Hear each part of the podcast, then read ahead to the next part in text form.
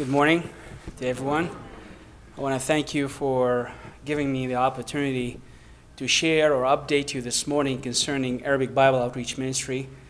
Um, as Brother Camille mentioned, that you've been a great supporter to us financially and in prayer, which what we need the most for this ministry. We really thank you for standing by us, be partners with us in this ministry as we labor together for the Lord. Consider us your extended mission, reaching the Arab world, as Brother, Camille mentioned. That's our focus, this is our heart, that's our passion, that's our goal, reaching the Arab world for the Lord. This morning, what I'd like to do is give you a slight update where we at now and uh, just sh- and where we're going. Uh, we are very focused on media. Media is really our our vehicle to bring the gospel to the Arab world, and this is mainly through the internet and mobile mobile technology. In the afternoon, we'll expand more on that field or this open door, the mobile or mobile technology, I don't know how you want to say it, and the internet, and how this technology, this open door that God is opening for the church, how it's playing a critical role in planting churches in limited access countries such as Arab countries, heavily Islamic Arab countries. So, our uh, motto or our, our model is to take a Muslim searcher from an online searcher and help them to become an offline discipler. And this is for the last probably 10 years, we've been laboring and maturing in this uh, ministry. We're very searcher driven, and we're also focused on discipleship and, and uh, a big heart for church, church planting. And um, I'll probably t- touch base on how we do that, how we help in that end. How can we um, see churches planted yet using media? Uh, Muslims are searching believe me that uh, what's happening now, especially with the news of ISIS on all the radical Islam or pure Islamic movement that we're seeing, we're seeing a huge reflex or, or a reflection, or um, many modern Muslims are uh, searching within and finding that if this is what Islam is all about, they're dismayed. And we're on a daily basis. In fact, this morning I just got two emails. We get emails from them saying, We want to know who Christ is. We want to know more about Christianity. So they're turning to Christ. And so the avenue where they go first, and this is what, what most of us do, is we go to the internet. Now, anything you buy these days, you go search it on the internet. You validate everything on the internet, and then you go and buy it. And that's what many searchers are doing. They're going through the internet. But now, what we're seeing also, notice that the picture is showing something else as you get your mobile technology, your tablets, and your smartphones. And this is becoming an extremely open door and a powerful way of bringing the gospel to millions of uh, searchers in the Arab world. So that's our model taking someone who is an online searcher and help them to become an offline discipler. Searchers, I want to take you through the stage how they're going through and how we're responding to each stage they're going through to, in order to meet God. First, they're accessing. Where they access information about God, they're going to the internet. And where they get to know who God is and the God of the Bible and Christ from, from the internet. So we have websites geared for that to explain who Christ is and the need of man's salvation. And those who are saved or who commit themselves to Christ, they need to grow. And then we have websites to help them in the discipleship process.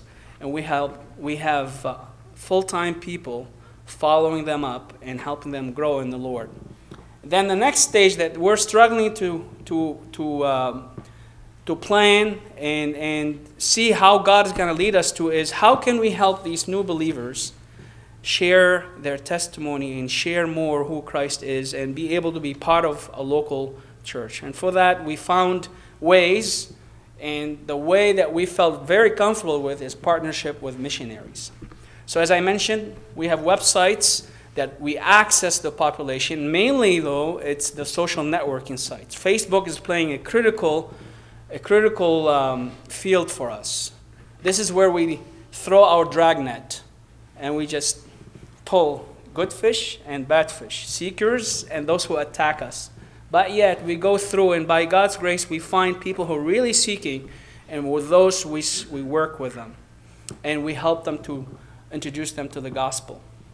And then the next process is for those who are studying. We have people on daily basis uh, registering to study the scriptures. We have an online Bible correspondence course, and we send New Testaments, and we send them scriptures, and now we are out into apps. Apps is the next thing with this is your mobile technology that we feel that this is where the Lord wants us to focus on.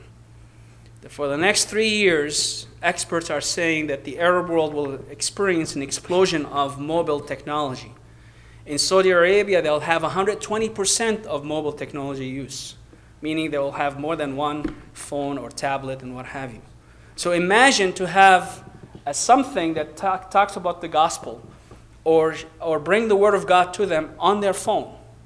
And this is really a, a, a critical, uh, critical moment that we are. We are in great time right now is be able to reach Muslims in their in their own private time and privacy through their phones or tablets. We are also focused on forging partnership with missionaries. 2008, we started with Brother Aaron Bayshore in Morocco.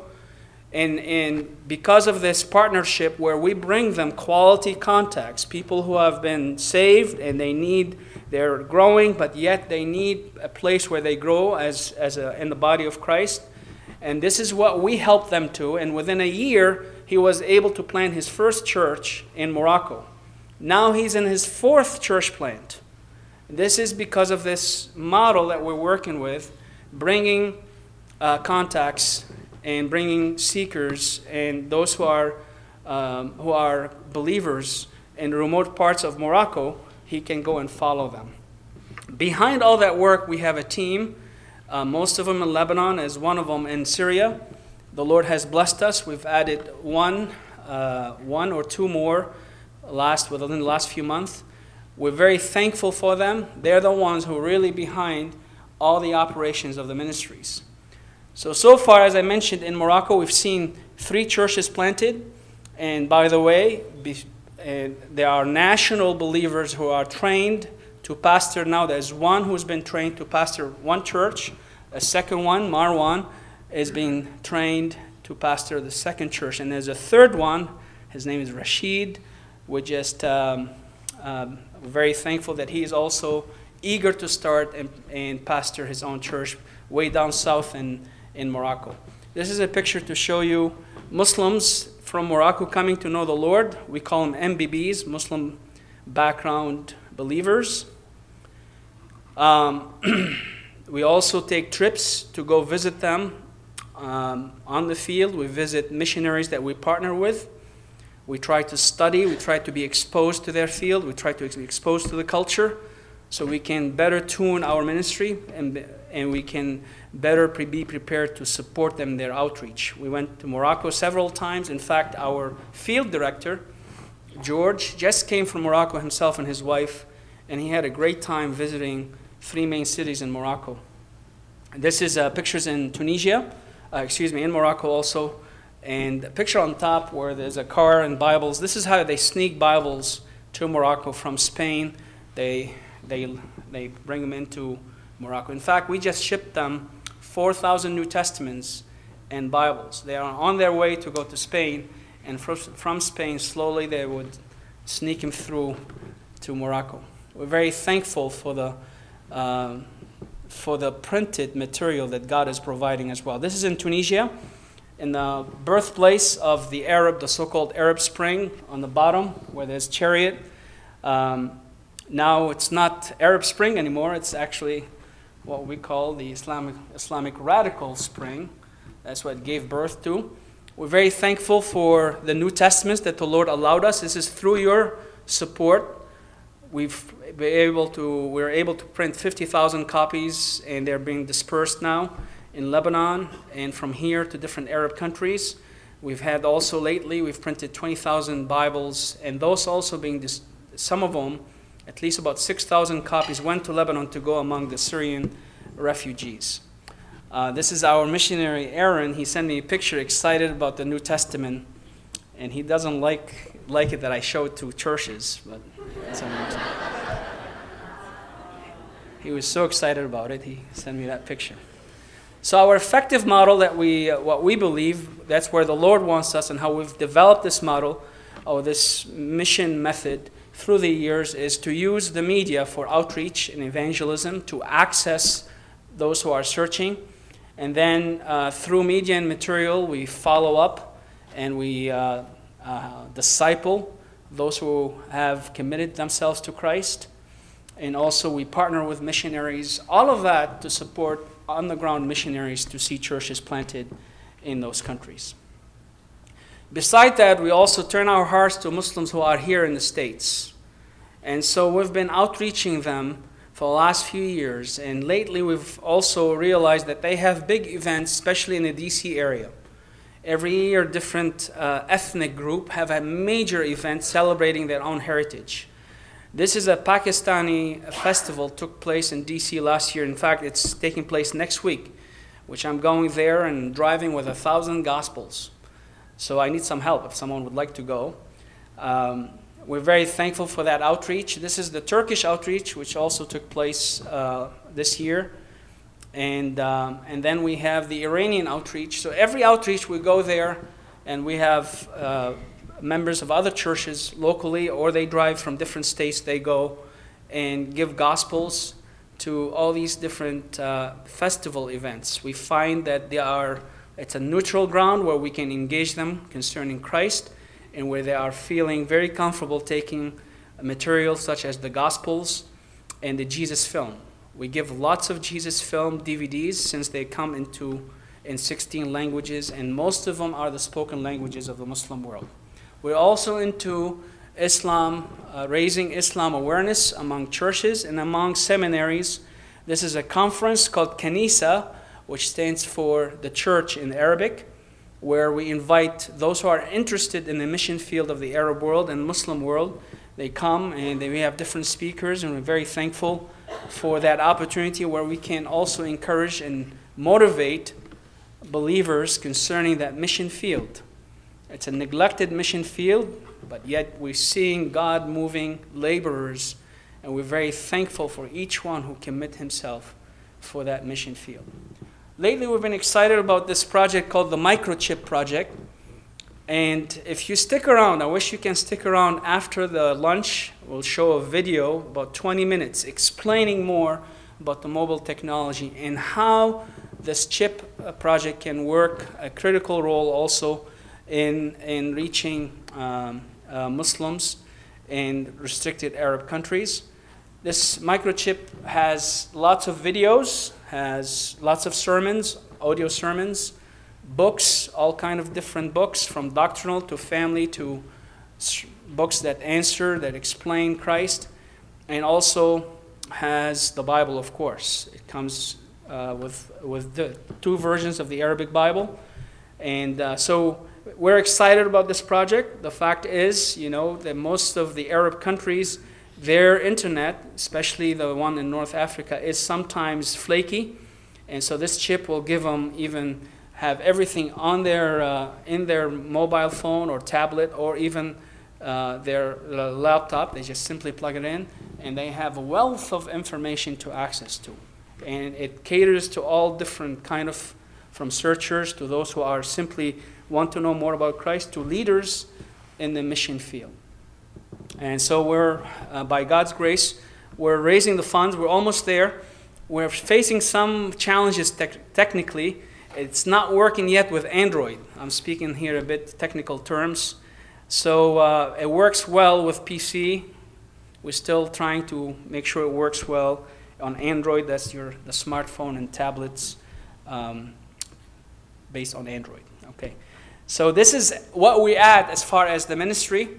And I trust that after we can, uh, I can share more. That video will explain, illustrate how, how if the mission work is done and how critical media, mobile, mobile technology, and internet technology is not only for the mission field but also for the local church. How the church can itself use that technology to outreach its neighbors. Okay, well, this morning I want to turn now our hearts to the Word of God. If you open with me to, to the Gospel of John, the Gospel of John, chapter 4.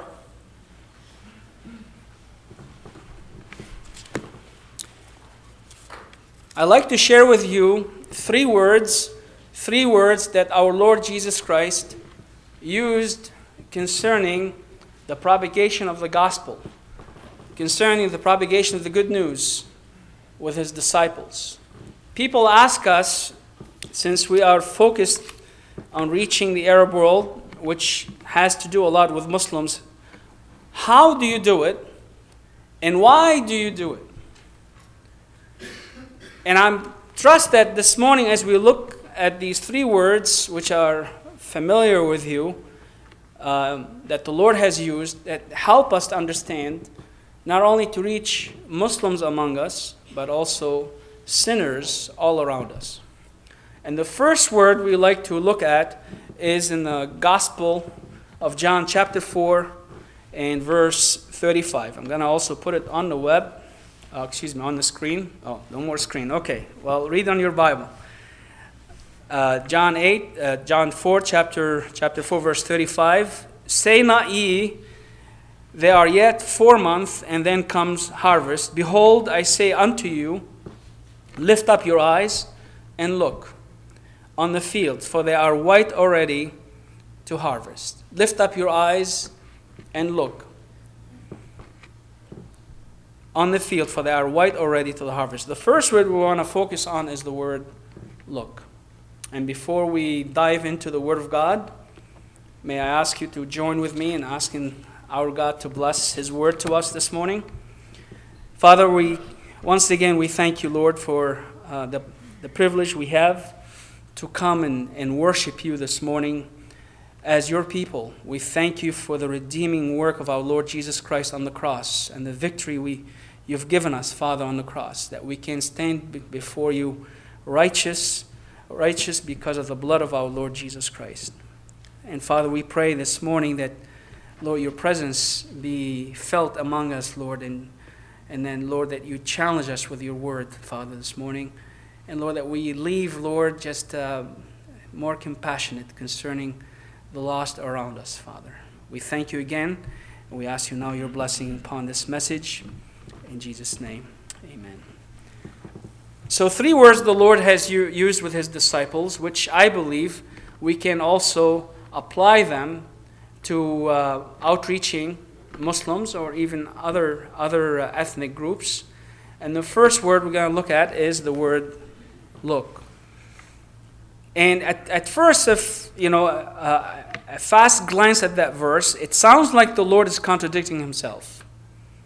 He's saying, Say not ye, there are yet four months, and then comes harvest. Behold, lift up your eyes and look on the fields, for they are white already to harvest. No, he's not. There's no contradiction. The Lord knows what he's talking about. After all, he is the Lord. And he's here mentioning or indicating or directing the eyes of the disciples to two different fields. The first one is the physical field, the field that can be seen by sight, that can be judged by sight. And yes, this field will be ripe, this harvest will be ripe in four months or three months, whatever it takes. That's the physical, earthly field that the Lord is pointing his disciples to. But yet, then he takes them to another field, which is unseen by the normal sight. And this is the spiritual field. And the Lord tells his disciples, and he's telling us, they are white, they are ripe to harvest. So we have the physical field that you can judge by sight, you can measure, and you can see, but yet there is that spiritual field which is not seen by the, by the natural sight. And he uses, between the two, he uses that phrase lift up your eyes and look. Lift up your eyes and look. And it's interesting if you, you know, if you do a quick search on that phrase by itself, lift up your eyes and look throughout the scriptures. And I've done that study.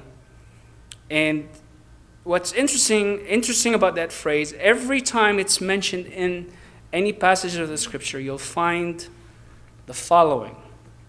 And I think before I tell you what the answer is, I want to list one passage where that particular phrase, lift up your eyes, was mentioned. And I think if we look in that passage, you probably understand what I'm getting at. Why the Lord used this phrase, lift up your eyes and look. Turn with me to Genesis chapter 22.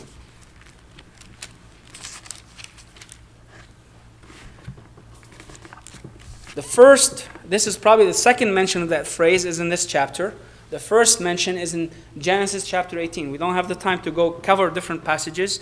I simply picked up Genesis chapter 22 because it's relevant to the outreach of Muslims. And this is a famous passage of Abraham offering his son, who? Isaac. Well, I have some news to you. Muslims today are challenging us that it's not Isaac who Abraham was offered, whom Abraham offered. It was Ishmael.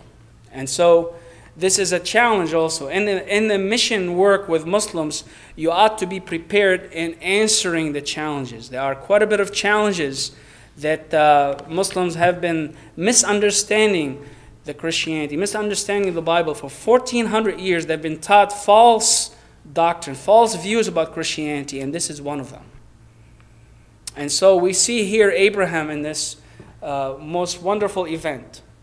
Yet it's kind of sad that Abraham is offering his son, but it's all, uh, it's all pointing to the ultimate sacrifice, to the ultimate redemption story. This is, uh, of course, the Lord Jesus Christ. In verse 7 of Genesis chapter 22, it says, Isaac asking his father Abraham. And Isaac spake unto Abraham his father and said, My father. And he said, Here I am, my son. And he said, Behold the fire and the wood, but where is the lamb of the burnt offering? A common question that the lost perhaps are asking. The searcher is asking. Here's the fire, here's the wood, but where is, how can my sin be forgiven? Where is the burnt offering? And Abraham in verse 8 says, My son, God will provide himself a lamb for a burnt offering. So they went, both of them, together. This is in Mount Moriah, which, which is believed where uh, the, the Temple of Solomon was built. And we see the faith of Abraham. Abraham, uh, the great man of faith, he said, God will provide himself a burnt offering. And then uh, we know the story that Abraham took his son, he prepared him, and he put him on the altar. In verse 10, it said, And Abraham stretched forth his hand and took the knife to slay his son. And the angel of the Lord came and, and, and um, stopped him. As you know the story, I'm skipping through the verses because I want you to take, I want to take you to verse 13 where that phrase took place. And as Abraham put the knife on, on the neck of his son, the angel of the Lord stopped him and we have in verse 13 the following. And it says, And Abraham lifted up his eyes and looked. That same phrase. And Abraham lifted up his eyes and looked. And behold, behind him a ram caught in the thicket by his thorns. And Abraham went and took the ram and offered him up for a burnt offering instead of his son. And Abraham called the name of the place Jehovah Jireh, as it said to, his, to this day in the mount of the Lord it shall be seen. And so we find the, um, the, the uh, a short glimpse of what God will be doing in Christ Jesus through the story. Abraham offering his son, but God, intervened and, and he told him there's a ram, and the ram took the place of his son. And this is all pointing to the ultimate sacrifice, the ultimate Lamb of God, our Lord Jesus Christ. It's a foreshadow to what was coming. In fact, John the Baptist, when he saw the Lord, he pointed at him and he said, Behold, the Lamb of God that lifted the sins of the world. Later on, the Lord, in, in, in, engaging with the Jews, where, where they, uh, they were accusing him of being the devil, he said, he said that you will, he challenged them. He said, If you believe my words, if you believe my sayings, you won't see death. And they said, Well, that's not true. All the prophets, Abraham is dead, and all the prophets are dead. And the Lord said this phrase, which is very important in John chapter 8. And that's probably looking back to this chapter. He said, Your father Abraham rejoiced to see my day, and he was glad. What I'm trying to tell you is, in this passage, God was trying to get the attention of Abraham to something important taking place in this passage, it was the, the fact there was a ram to redeem his son, to take the place for his son. And God, in this passage, is, is trying to get his attention. And every time we see that phrase, lifting up the eyes and looking, it seems this is what God wants the character in that passage, not only the character of that passage, but us to pay attention to what's going on in that passage. Something important taking place. And reflecting back to John chapter 4, the Lord is saying, here's the physical field, and here's the spiritual field that's ready, that's ripe. But there is urgency in that field. God is telling us there's something important in that field taking place. It's ripe, it's ready, it's urgent, and it's now. In other words, he's saying when you look, you got to look and see beyond what you're looking at. There is that spiritual realm that you need to be impacted by. You need to be, be moved by what you're looking at. You need to be uh, touched by what you're looking at. And this is because there is a mission field, there's a spiritual field that's ready, that's ripe. It's important to God, it's critical, it's now. Turn with me to Matthew chapter 4. excuse me, Matthew, Matthew chapter 9. Trying to get used to my new glasses here.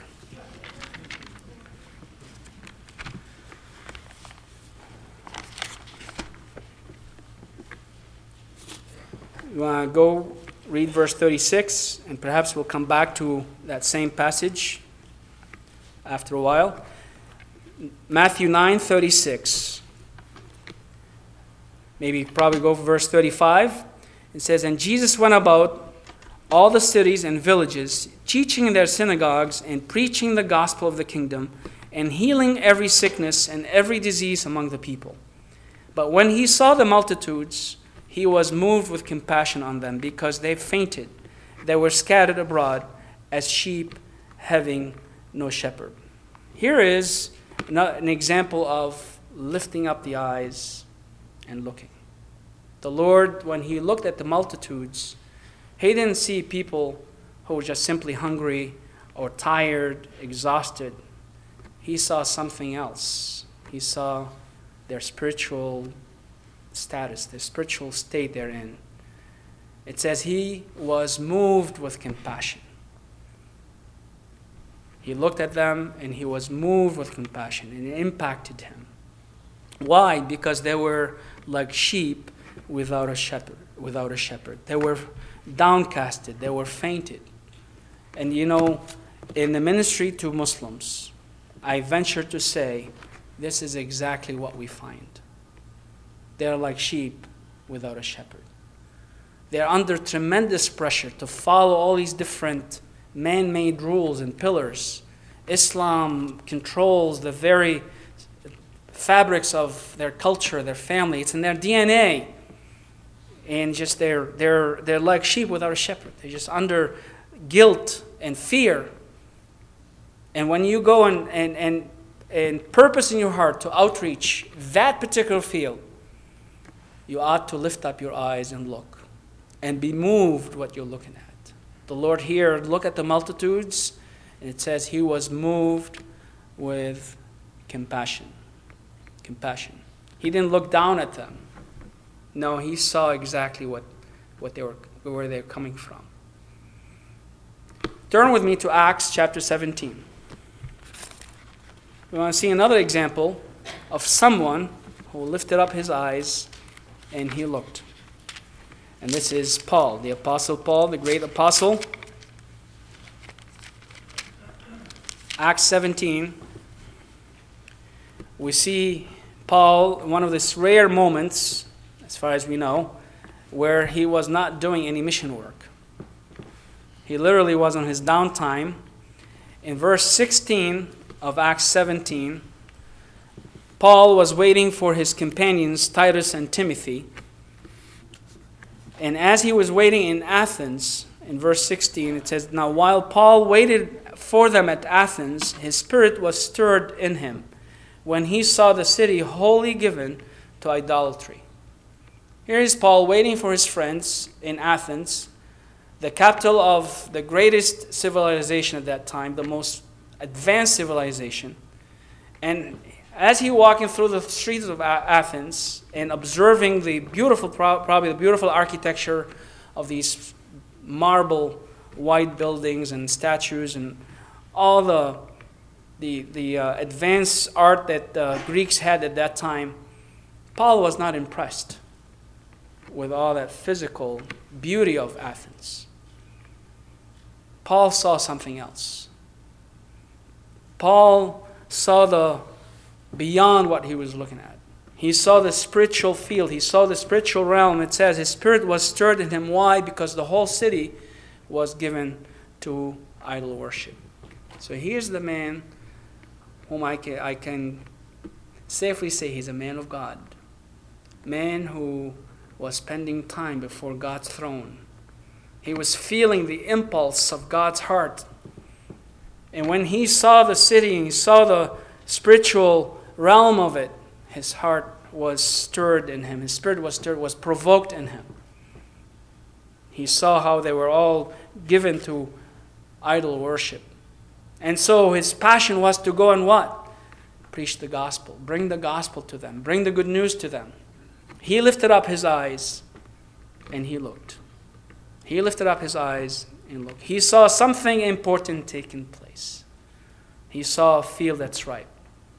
He saw the urgency that God wants us to know that, that we are, every one of us, are in the middle of a mission field. It's your neighborhood, it's the street you live in. When was it that you and I lifted up our eyes and we looked across the street and we observed our neighbors or our companions at work or at your school? Where you're at is your mission field. And that's the mission field that the Lord wants us to lift up our eyes and look. It's ready, it's ripe. There's urgency. Urgency by God to go and, and, and share the gospel and bring the good news to them. And so, for the mission field among Muslims, if you don't lift up your eyes and look and look at them through the eyes of Christ, my advice to you and to me don't go. We have to go knowing that we have to have that heart of compassion, the heart of our Lord Jesus Christ, to look at them through the eyes of Christ. No, they're not our enemy. It's Islam that we reject. Islam as a system, as a doctrine, but not Muslims. Muslims are sinners like you and I, and they are like sheep without a shepherd. And they need the gospel. Lift up your eyes and look. So, this is the first word that the Lord Jesus used with his disciples, and which is relevant to us, to any one of us. And it doesn't matter if you're here in the States or if you're in the mission field.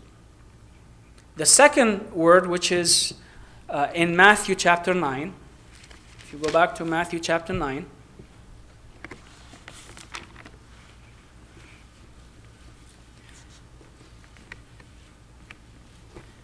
We'll look at the second word that the Lord used in verse 37 and 38. We were there, we read verse 36.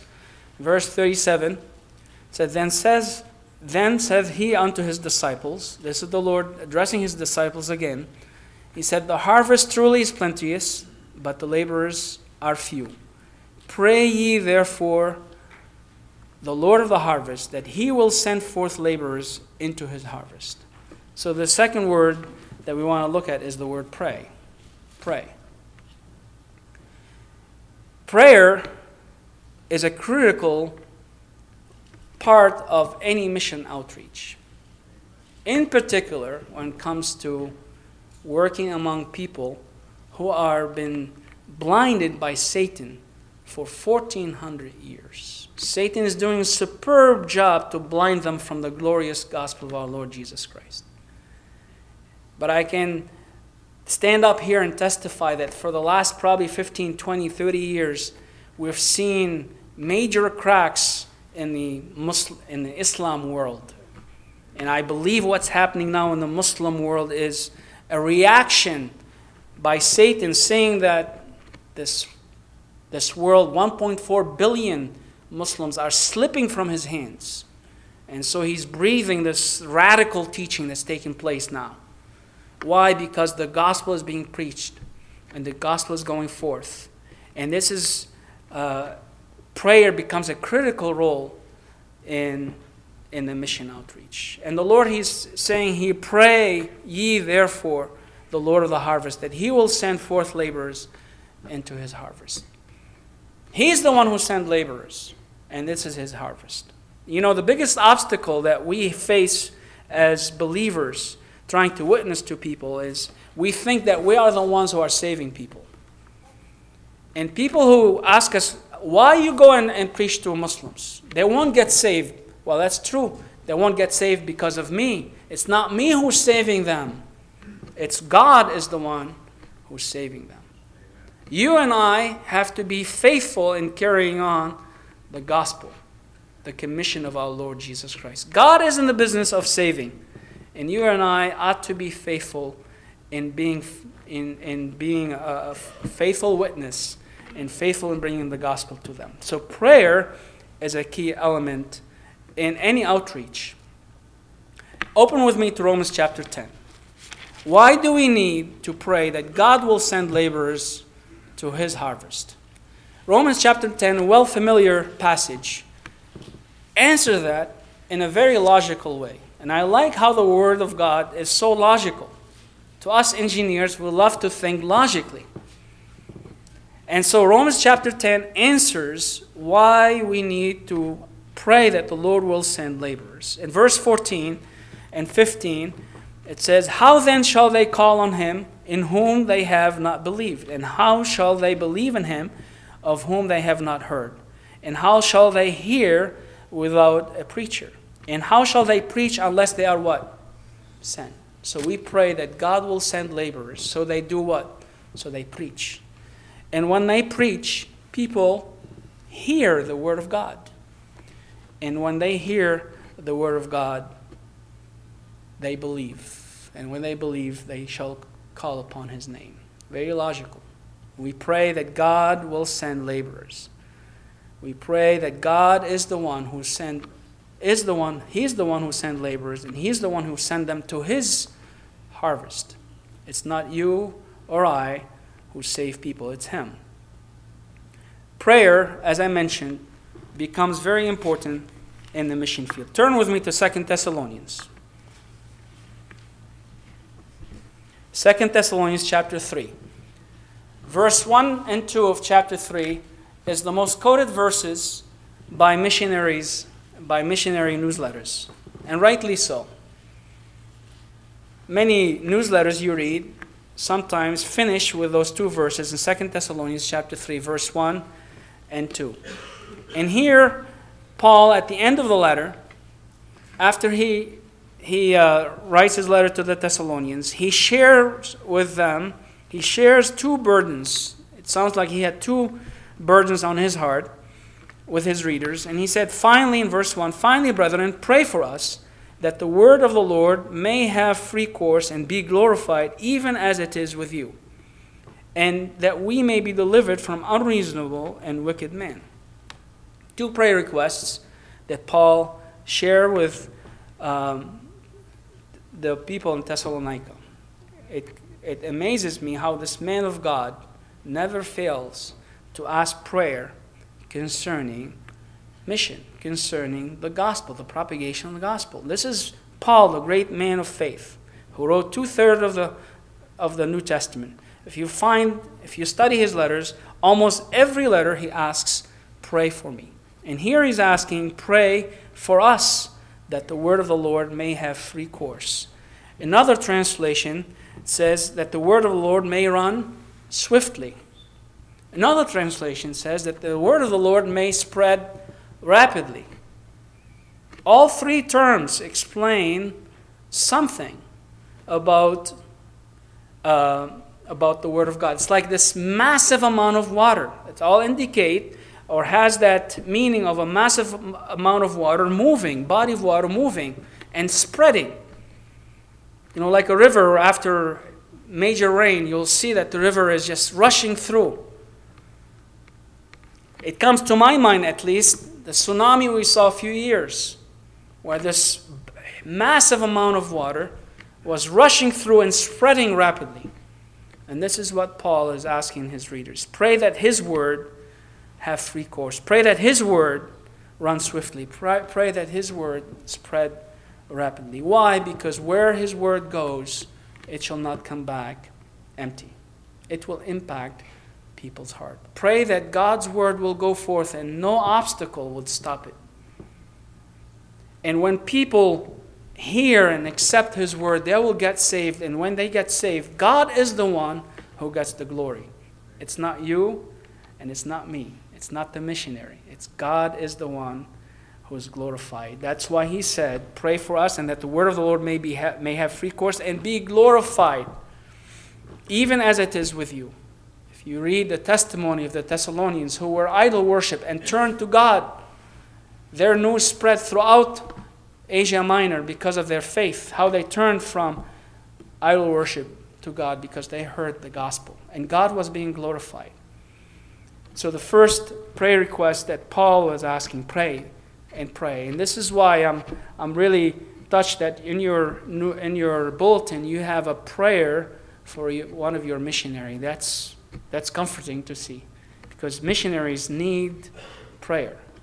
It's good that you support them financially, but prayer is a key element that you can serve your missionaries because they are under pressure like you and I. They have earthly pressure, they have family pressure, but then they have that spiritual pressure that they have to go through in order to bring the gospel. The second prayer request, he said that, that we may be delivered from unreasonable and wicked men.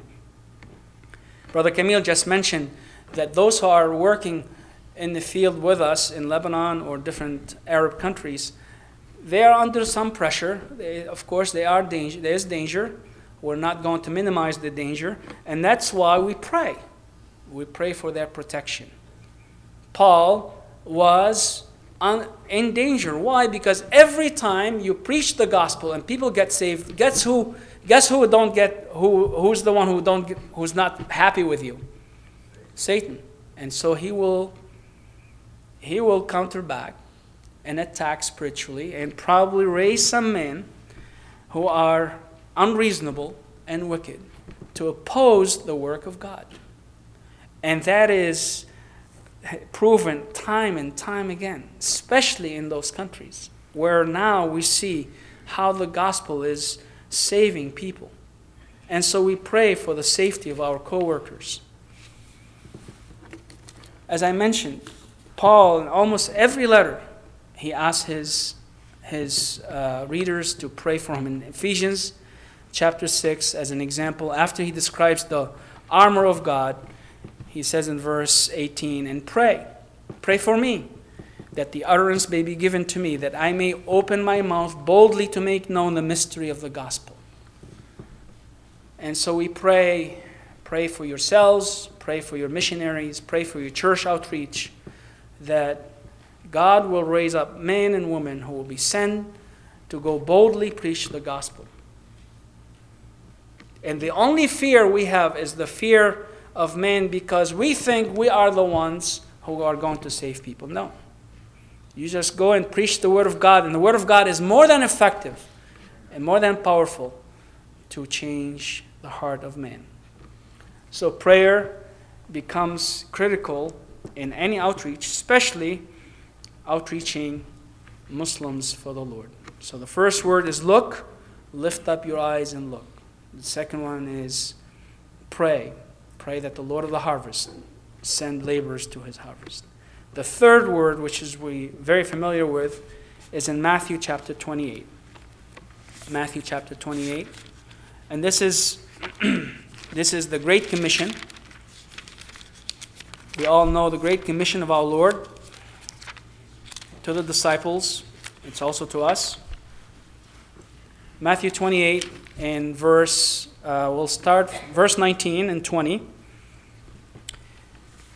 Go ye therefore and, and teach all nations, baptizing them in the name of the Father and of the Son and of the Holy Ghost, teaching them to observe all things whatsoever I have commanded you, and lo, I am with you always, even unto the end of the world. And so the, word, the third word is go. Go ye therefore. This is the Great Commission. And, you know, the Great Commission is twofold. In Mark, we see go and preach the gospel.